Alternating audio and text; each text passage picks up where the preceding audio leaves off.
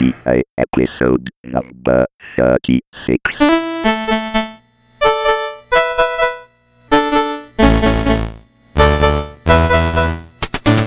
Tecnica Arcana, episodio numero 36, Le signore del digitale 4, Jerry Ellsworth, agosto 2009.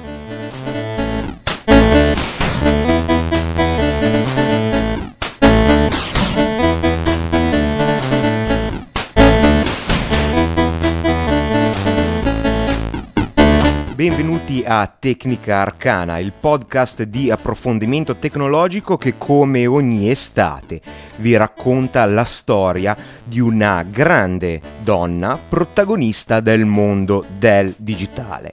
È ormai una tradizione. Abbiamo cominciato tre anni fa forse con la donna più influente, il personaggio più elevato che abbia avuto il mondo dell'informatica, ovvero il contrammiraglio Grace Hopper. Continuando poi con la splendida favola della bellissima attrice Hedy Lamar, che con la sua genialità e col suo desiderio di rendersi utile durante la seconda guerra mondiale inventò un sistema di comunicazione che ancora oggi è alla base della telefonia mobile e della trasmissione delle informazioni. Per continuare poi con la leggenda della prima programmatrice della storia, Ada Byron considerata appunto la donna che per prima eh, applicò metodo eh, matematico per realizzare programmi per il calcolatore che al giorno d'oggi sembra essere uscito dalle pagine di un romanzo steampunk eh, di Charles Babbage, il, la macchina analitica. Oggi torniamo nel nostro secolo con una donna che forse non eh, passerà alla storia come le sue precedenti illustri che abbiamo trattato negli anni scorsi, ma senza dubbio è un personaggio estremamente affascinante e che decisamente merita una puntata monografica. Sto parlando di Sua Maestà, la regina di tutti gli hacker hardware, Jerry Ellsworth in un periodo in cui a quanto pare eh, sembrerebbe che per essere considerata un geek, soprattutto nel campo femminile, dopo dove queste figure sono senza dubbio più rare, basta avere un Macintosh, un iPhone e utilizzare Twitter. Ebbene, è benissimo, è importantissimo ricordare che esistono eh, delle persone che riescono veramente a innovare, a diffondere, a sollevare il vessillo dei geek e dei nerd con qualcosa di decisamente più sostanzioso. Questa è una storia che inizia con l'abbandono della scuola alle superiori e che finisce con lezioni tenute all'Università di Stanford. Una storia che può avere come protagonista una sola persona, Jerry Ellsworth e ora ve la presento.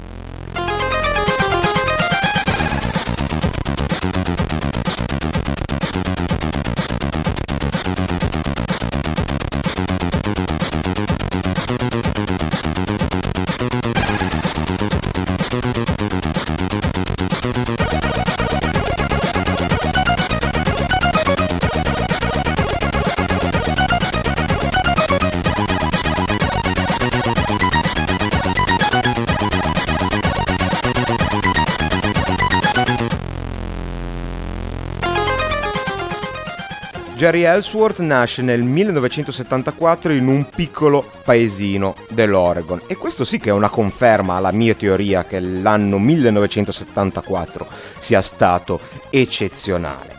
Abita, dicevo, in una fattoria, una fattoria amatoriale come la chiama lei, in quanto non era l'attività principale, viene allevata dal padre che ha una stazione di servizio in questa attività troveremo la base per le prime passioni nel mondo della meccanica e dell'elettronica.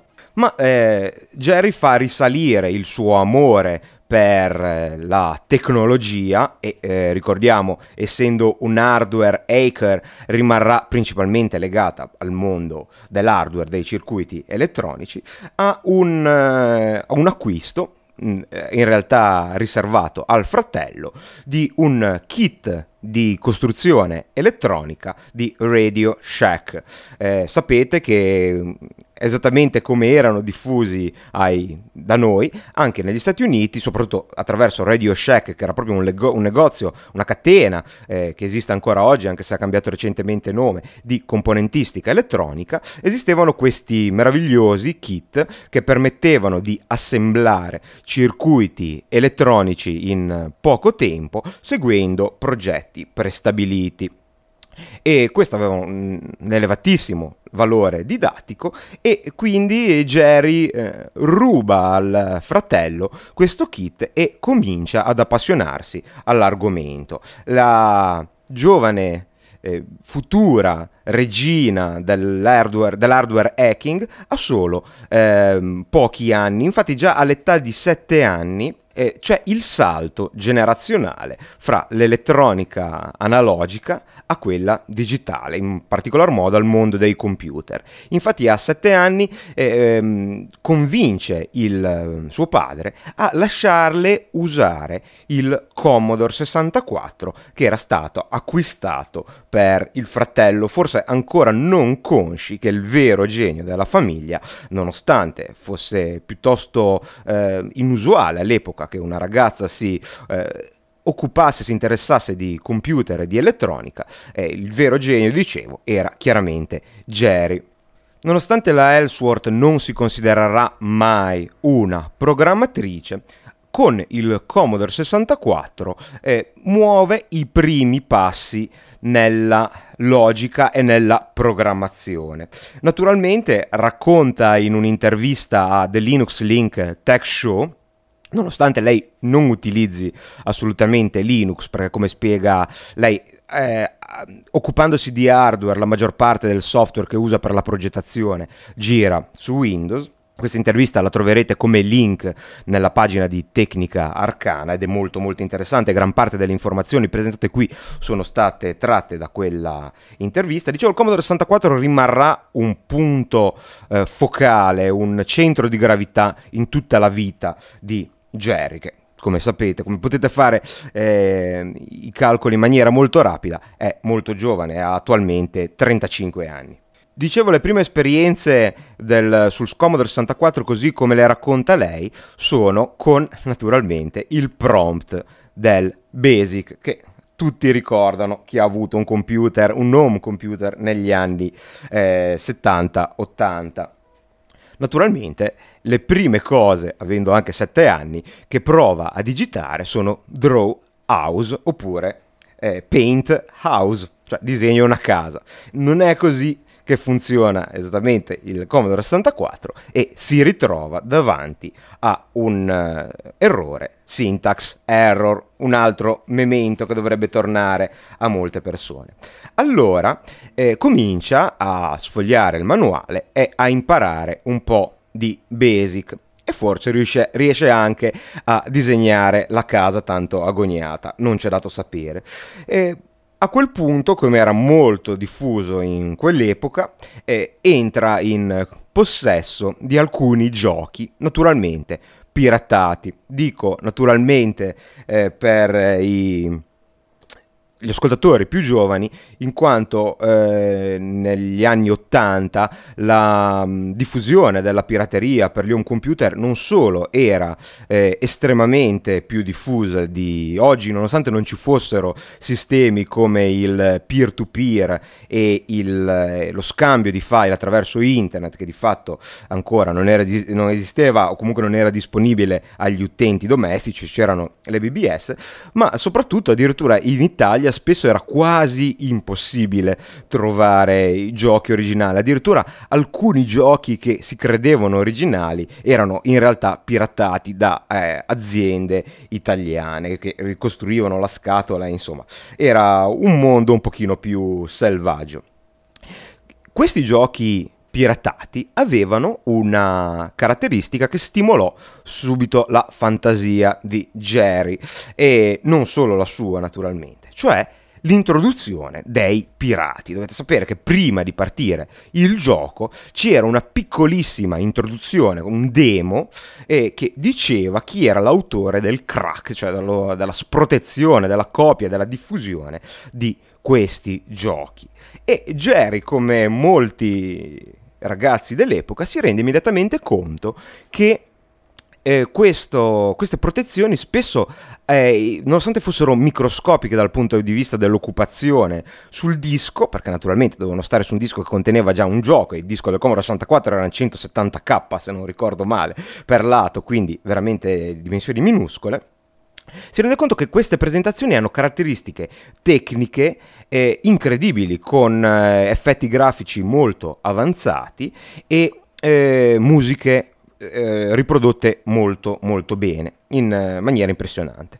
Allora, eh, comincia a pensare che sarebbe interessante capire come funzionano queste eh, presentazioni, che naturalmente erano scritte in linguaggio assembly proprio per sfruttare al massimo l'hardware e non sprecare neppure una, eh, de- un briciolo delle poche risorse che questi computer mettevano a, dis- a disposizione. Allora, con quelle che di nuovo molti di voi eh, ricorderanno, cioè le cartucce che si infilavano nel retro, nella porta apposita del Commodore 64, che contenevano spesso anche dei disassemblatori, comincia a studiare il codice assembly di queste presentazioni e comincia a provare uh, i, i, primi esperimenti, cosa che eh, abbiamo fatto tutti, chi, almeno tutti quelli che si sono una volta lanciati nel tentativo di imparare un linguaggio di programmazione, cioè prendere un, un programma già fatto, in questo caso disassemblandolo, e provando a modificare alcune variabili e vedere i risultati. Quindi, oh, è cambiato il colore dello sfondo, oppure, oh,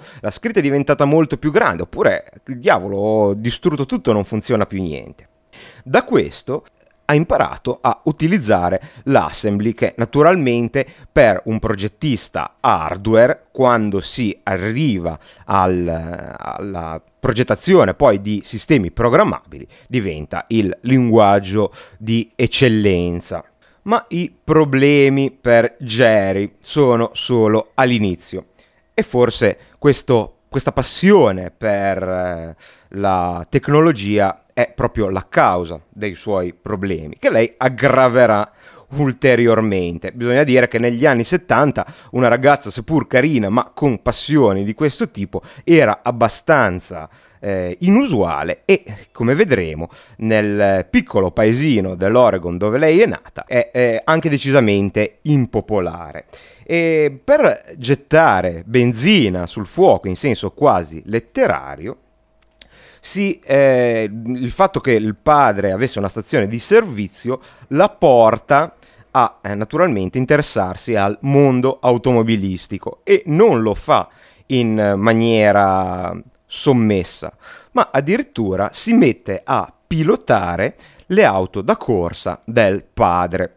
E non stiamo parlando di semplici go-kart, ma di dirt track race car, forse l'avete visto in uh, qualche filmato, sono quelle macchine che di fatto corrono nel fango, in anelli di fango e che spesso eh, danno adito a, a, incidenti veramente molto spettacolari.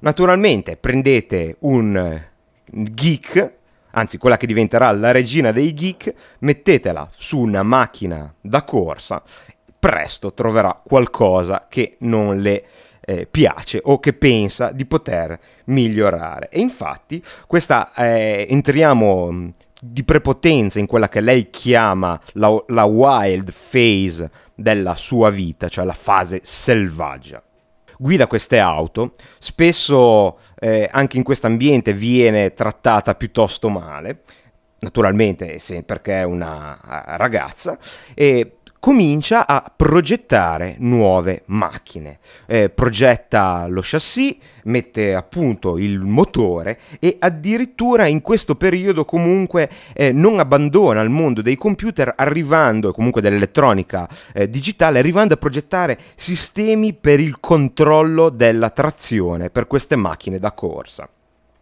Vede che eh, le sue macchine hanno successo, queste macchine da corsa, e nel frattempo lei era arrivata alle scuole superiori che per lei, come lo descrive, erano un vero e proprio inferno. Non era accettata dai compagni di scuola, che era soggetto principale delle loro burle, delle loro prese in giro, a scuola non va volentieri, comincia a vedere un mercato per le auto che realizza, costruisce e migliora, abbandona la scuola superiore per entrare in affari proprio nel mondo automobilistico.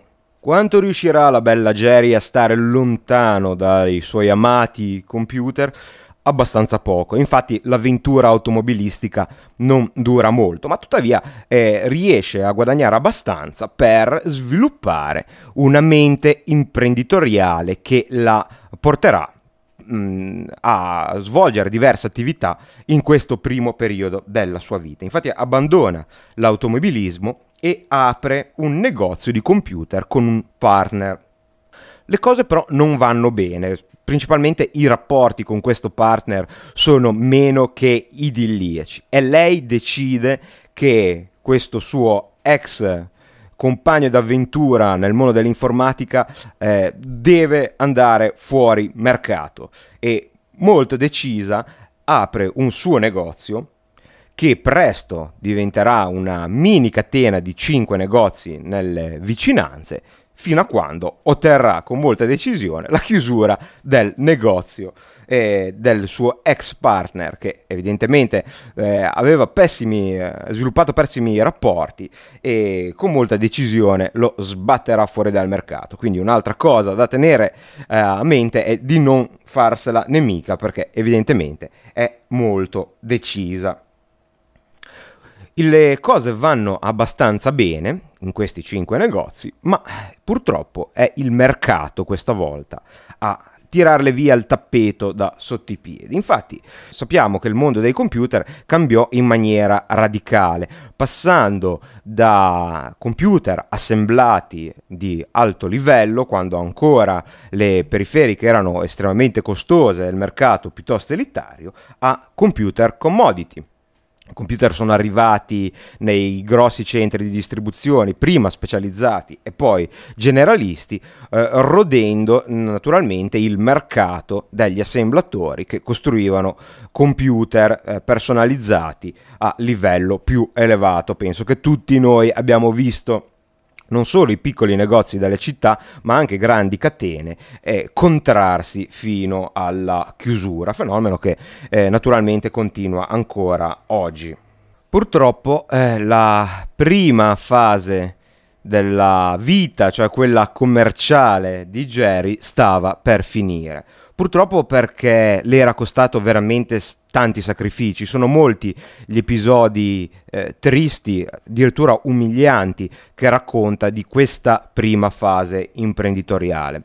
Ad esempio racconta che appena aprì il suo negozio, quello autonomo, quella da sola, eh, la situazione era piuttosto tragica, non aveva soldi, aveva proprio abbastanza soldi solo per mangiare. Di fatto viveva nel retro del negozio, del primo che aveva aperto, e addirittura non poteva permettersi il servizio di rimozione rifiuti. Così narra che eh, di notte andava a smistare la sua spazzatura nei cassonetti dei rifiuti dei negozi vicini e lo faceva appunto di nascosto perché lei non poteva permettersi la rimozione dei rifiuti. Finché un giorno fu scoperta e racconta di questo episodio che probabilmente è stato uno dei più duri della sua vita quando gli entrarono in negozio minacciandola di denuncia e di farle pagare la multa davanti ai clienti. E fu naturalmente un'esperienza eh, molto molto umiliante. D'altro canto lei stessa ammette di essere in quel periodo piuttosto spigolosa racconta che un, un altro negoziante che l'aveva presa in eh, simpatia vedendola sola a gestire questo negozio nel mondo comunque piuttosto difficile del commercio, eh, arrivava solitamente all'ora di pranzo portandole il pranzo, cosa che apprezzava molto visto che appunto era in eh, decisa ristrettezza economica e le faceva dei veri e propri corsi di comportamento e di rapporto con i clienti che le furono poi molto utili per eh, continuare l'attività e eh, espanderla fino a, a, arrivare a 5 eh, negozi. Ma dicevamo questa fase giunge al termine. Eh, Jerry Ellsworth eh, chiude i negozi, ha un po' di soldi da parte e con questi soldi crede di poter entrare in maniera abbastanza agevole nel mondo che più le è congeniale, cioè quello della progettazione elettronica. Lo continua questa attività come un hobby all'inizio e si focalizza, si specializza sul design dei chip cioè dei circuiti integrati, basando il suo know-how sull'FPGA, cioè il eh, Field Programmable Grid Array, di fatto un chip programmabile dall'utente. Purtroppo questa sua impressione di poter entrare agevolmente in questo mercato è appunto solo una impressione perché troverà grandissimi ostacoli a entrare in questo mondo. Perché, beh, è piuttosto facile immaginarlo. Eh, il background di una ragazza che abbandona la scuola alle superiori e come portfolio professionale presenta la progettazione di macchine da corsa e l'apertura di qualche negozio di computer, non è certo il miglior biglietto da visita per entrare nel mercato professionale dei processori e dei circuiti integrati. Naturalmente la ragazza ha capacità veramente incredibili e non esita a metterle in opera. Infatti nel 2002 progetta il processore che verrà utilizzato sul C1, un, uh, un computer su una sola scheda in grado di uh, emulare um, un numero piuttosto elevato di vecchi home computer degli anni 80. Naturalmente è progettato intorno al Commodore 64, che rimane naturalmente il, il suo grande amore, eh, utilizzando una appunto logica FPGA per eh, impostare i vari parametri per permettergli di emulare diversi computer e porta in giro il, il C1 nelle maggiori fiere di elettronica e diventa un personaggio predominante nella eh, sottocultura degli hardware hacker. In questo periodo gira la Silicon Valley alla ricerca di lavoro.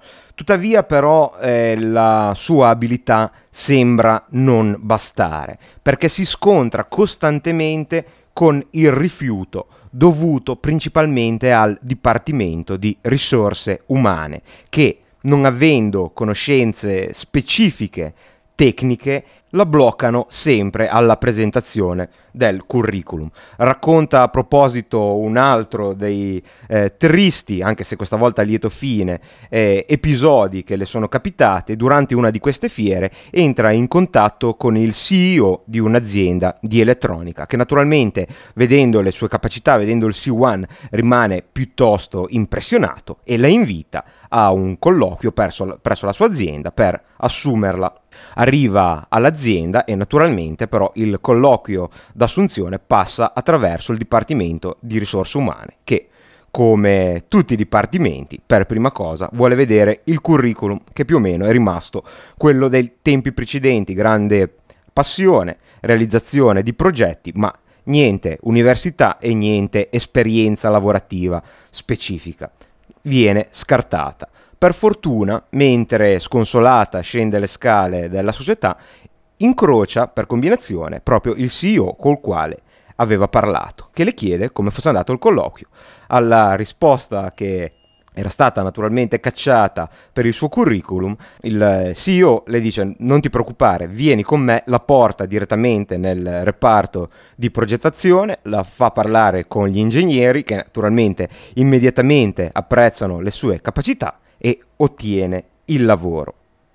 Ma il eh, salto di qualità nella vita di Jerry Ellsworth arriverà in seguito e arriverà ancora una volta grazie al Commodore 64. Durante il suo pellegrinare fra fiere dell'elettronica vi entra in contatto con la Mammut Toys, che proprio in quel periodo stava cercando qualcuno che progettasse un joystick con eh, capacità di emulare e di presentare videogiochi per il Commodore 64. Quei joystick che si attaccano alla, direttamente alla televisione e hanno giochi integrati. Sono abbastanza diffusi ancora oggi, all'epoca erano proprio una moda. Naturalmente in questo caso specifico il background di Jerry è impressionante perché può sfoggiare il processore del C1 che è proprio un emulatore di Commodore 64 seppur eh, un bootleg nel senso che era fatto senza averne i diritti, gli IP e i brevetti per realizzarlo. E in questo caso Mammut Toys è impressionata e effettivamente assegna il compito della progettazione a Jerry. Siamo nel 2004. Eh, Jerry eh, costruisce questo, pro- questo processore, la Mammut Toys si occupa di ottenere i diritti sia per l'hardware che per i giochi e il joystick viene messo sul mercato il Natale stesso del 2004. Fu un successo? Beh, decisamente sì. Il primo giorno di vendita attraverso un canale di vendita, di televendita americano, vengono venduti, ripeto solo nel primo giorno, 70.000 unità. Finirà questo joystick per vendere mezzo milione di unità, diventando un grande successo commerciale e naturalmente un grande successo personale per Jerry.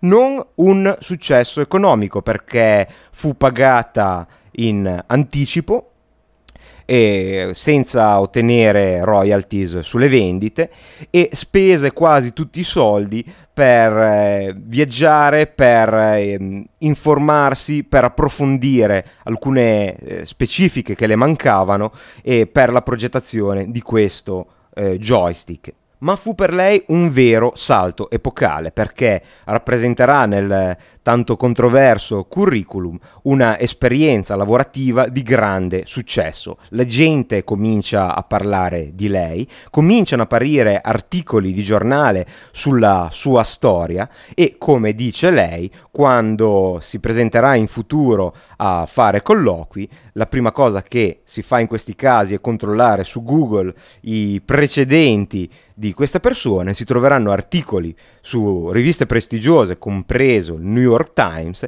che raccontano la storia di questa ragazza che abbandona la scuola alle superiori e riesce a progettare questo eh, giocattolo di grande successo.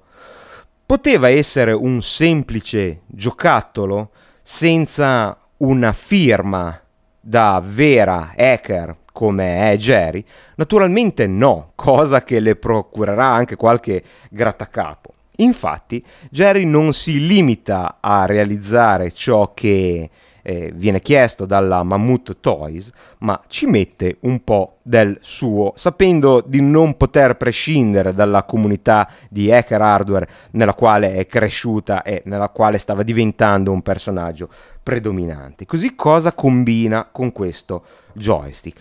Beh, naturalmente mette contenuti speciali, sia software che hardware. Questi contenuti speciali sono giochi extra, piccoli giochi che possono essere sbloccati attraverso un menu dal quale si accede eh, facendo una combinazione di tasti alla accensione. Mette alcune foto, fra cui la foto di uno dei programmatori coinvolti nel progetto mentre beveva una birra e delle immagini che potevano essere proiettate naturalmente sul televisore una volta collegato per, eh, con gli, gli schemi per poter espandere questo joystick. Sì, perché eh, Jerry ha previsto eh, sistemi di espansione per questo joystick, ha già inserito nel chip e, e anche nelle piastre del circuito stampato eh, le connettori per eh, aggiungere un secondo joystick, una interfaccia per un drive, una interfaccia per tastiera che permetteva di inserire questo, questa versione ridottissima del Commodore 64 addirittura dentro un case di un vero Commodore 64 per collegarlo alla tastiera, oppure collegare una tastiera Personal System 2, cioè una tastiera da PC dell'epoca, oppure per eh, istruzioni per aggiungere i propri giochi, collegare memorie flash o un alimentatore esterno, visto che il, questo joystick funzionava con batterie. Purtroppo il produttore viene a scoprire di eh, queste modifiche e eh, diventa immediatamente molto molto preoccupato intima a Jerry e al resto del team di non diffondere mai le informazioni su questi contenuti extra e sulle possibilità di espansioni. Perché? Per due motivi principalmente. Primo, la ROM che conteneva il software conteneva appunto la foto di un programmatore che beve la birra. Se si fosse scoperto che questa eh, immagine era presente nel giocattolo, la sua classificazione per l'uso nei bambini sarebbe aumentata. Quindi il PG rating sarebbe aumentato e non l'avrebbero più potuto vendere a tutti e naturalmente temevano che eh, sapendo che c'erano possibilità di espansione la gente avrebbe potuto aprire il joystick cercare di modificarlo magari rompendolo e cercando poi di riportarlo in negozio per una sostituzione in garanzia. Cosa fa la nostra Jerry? Eh, segue le regole? Beh, naturalmente no. E lo fa in modo molto molto creativo. Mette su, su un blog un post facendo finta che fosse un dipendente cinese della fabbrica che poi si occupò della produzione vera e propria del joystick ad aver scoperto queste caratteristiche e pubblicò dei post, sempre di questo fantomatico dipendente cinese dell'azienda di elettronica, che spiegava bene come modificare il joystick, come accedere a questi contenuti speciali.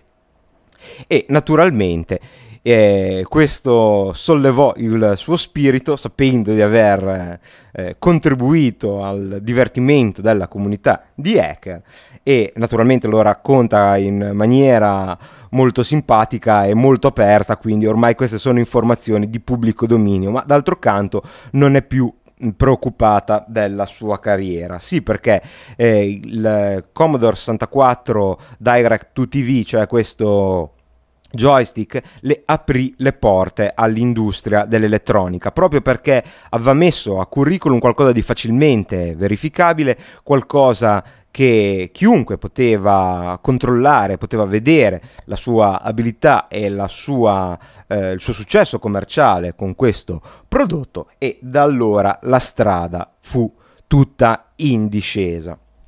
Jerry rimase così scottata da non poter trasmettere il messaggio della sua conoscenza durante i colloqui di lavoro che eh, decise di utilizzare le sue capacità proprio per farsi autopromozione, diventando uno dei personaggi più rilevanti nel mondo dei media eh, self-generated, del user-generated content. Infatti, molto presto aprì un podcast video compreso di diretta eh, streaming 24 ore su 24 dal suo laboratorio chiamato eh, Fatman and Circuit Girl che vi consiglio veramente di vedere, è roba da fantascienza. Il podcast è curato da The Fat Man, cioè George Sanger, che è un uh, leggendario guru dell'audio dei videogiochi.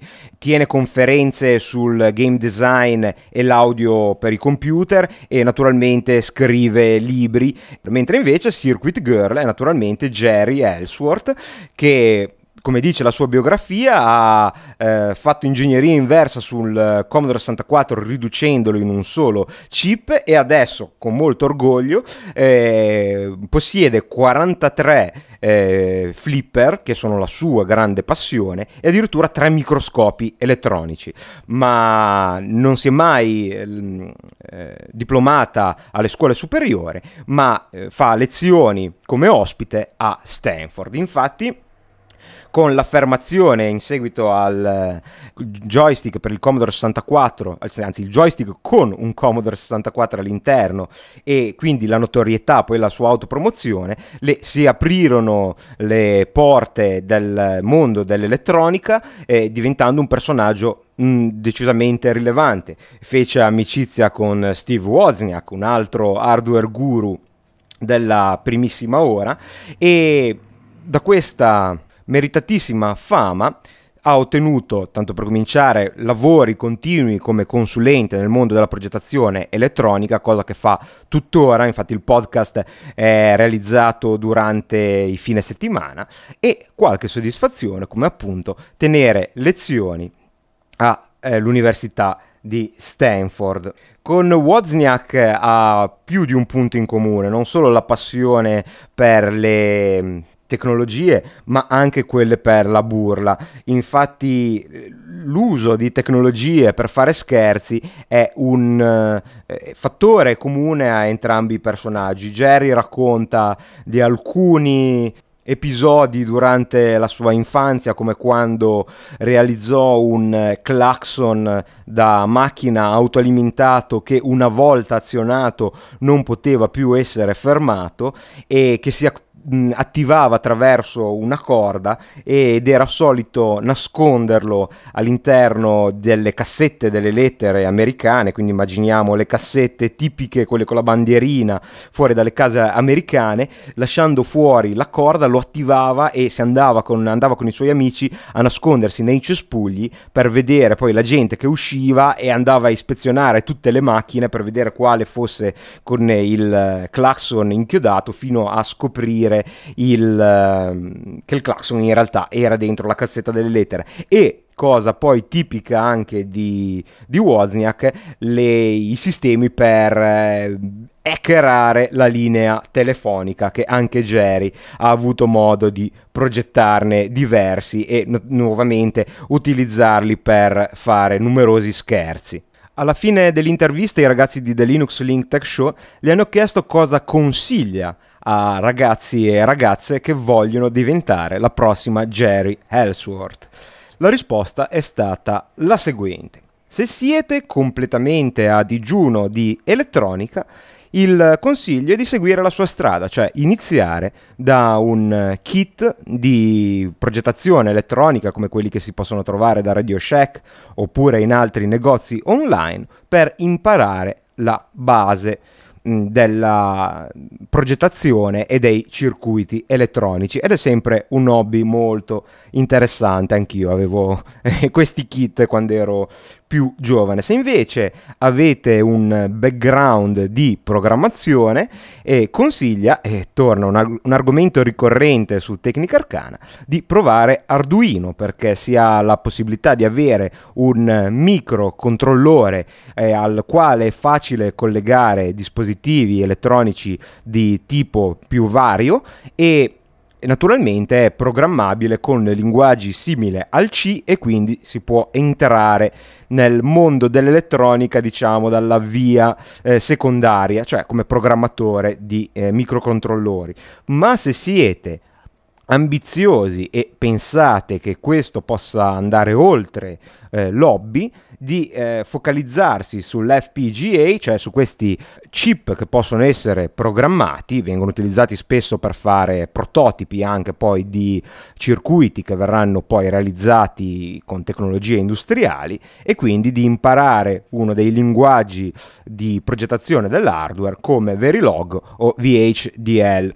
E naturalmente il suo consiglio principale è quello di non abbandonare gli studi in quanto gran parte dei grattacapi e delle frustrazioni che abbiamo ascoltato in questa monografia le sarebbero stati evitati se avesse avuto un titolo eh, di studio Veniamo ora ai progetti futuri, non quelli lavorativi, ma eh, quelli di ricerca e di hacking. Naturalmente se visiterete, cosa che vi consiglio di fare, il sito Fatman and Circuit Girl, scoprirete che questa ragazza è un vulcano in costante eruzione e i suoi progetti sono tantissimi e in costante affinamento. E, e, sono del tipo più disparato dalla fisica all'elettronica eh, ogni tanto all'hacking di dispositivi eh, esistenti.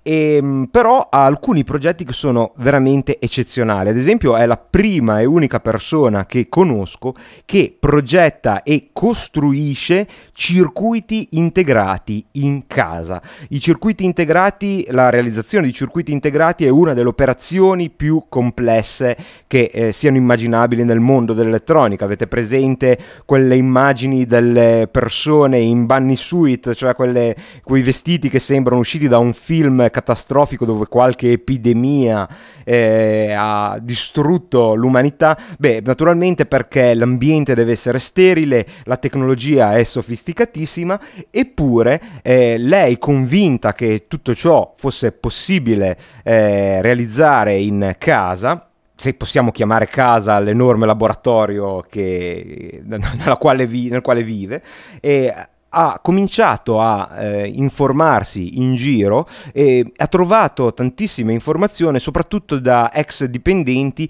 delle aziende tecnologiche dei semiconduttori dei primordi, come ad esempio la Fairchild, forse perché all'epoca le, tecniche erano più grezze e c'era più speranza di portare queste tecnologie in casa. E addirittura eh, riesce a realizzare semplici circuiti integrati. Dice che per eh, al, al momento è arrivata alla produzione dopo tre anni di ricerca di wafer con 6 transistor. Ok, 6 transistor sono nulla rispetto alle centinaia di milioni che ci sono su un chip eh, commerciale, ma per un risultato domestico è qualcosa di incredibile e lo ottiene attraverso eh, tecnologie e prodotti chimici che può acquistare tranquillamente su eBay, quindi tutto molto casalingo. Un altro esperimento che vuole fare è quello sui superconduttori, anche se al momento eh, ha difficoltà a procurarsi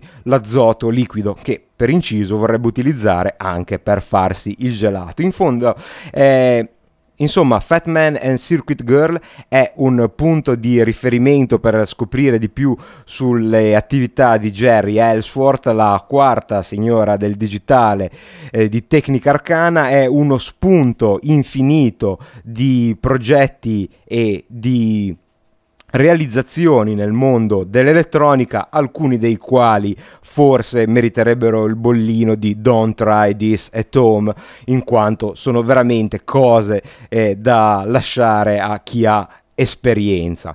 E con questo direi che possiamo concludere la quarta parte del Signore del Digitale. Vi invito a visitare il sito tecnicarcana.com per trovare i link citati in questo episodio, informazioni sulla musica utilizzata e naturalmente la mia email per eh, entrare in contatto per mandare commenti e suggerimenti. Da Carlo Becchi, augurandovi una buona fine estate, questo è tutto, arrivederci alla prossima puntata di Tecnica Arcana.